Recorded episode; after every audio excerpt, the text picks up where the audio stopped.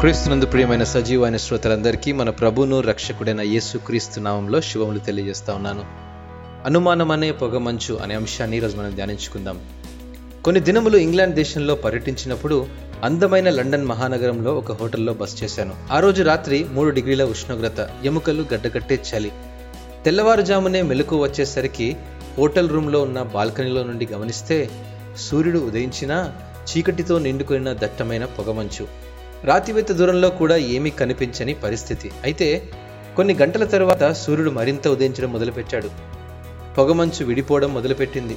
మరికొన్ని గంటల తర్వాత ప్రశాంతమైన పచ్చిక ప్రదేశం నీలిరంగు ఆకాశం ఆకాశ హార్మ్యాలను చూడగలిగాను.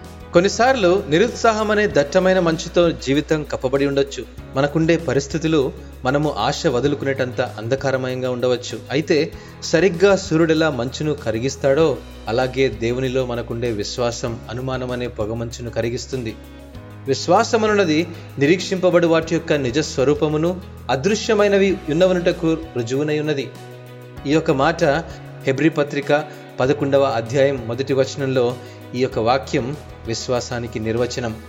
చూడని సంగతులను గూర్చి దేవుని చేత హెచ్చరింపబడి భయభక్తులు కలిగిన నోవహు ఎక్కడికి వెళ్ళవలనో ఎరుగకపోయినా దేవుడు చూపించిన దిశగా బయలుదేరిన అబ్రహాము వంటి విశ్వాసము మనకును ఉండగలిగితే మనం దేవుణ్ణి చూడలేకపోయినా అనేక సార్లు ఆయన సన్నిధిని అనుభవించలేకపోయినా దేవుడు ఎల్లప్పుడూ ఉన్నవాడై మన అంధకార బంధురమైన చీకటిని పారద్రోలే శక్తిమంతుడిని విశ్వసించినప్పుడు తప్పకుండా సహాయం చేస్తాడు.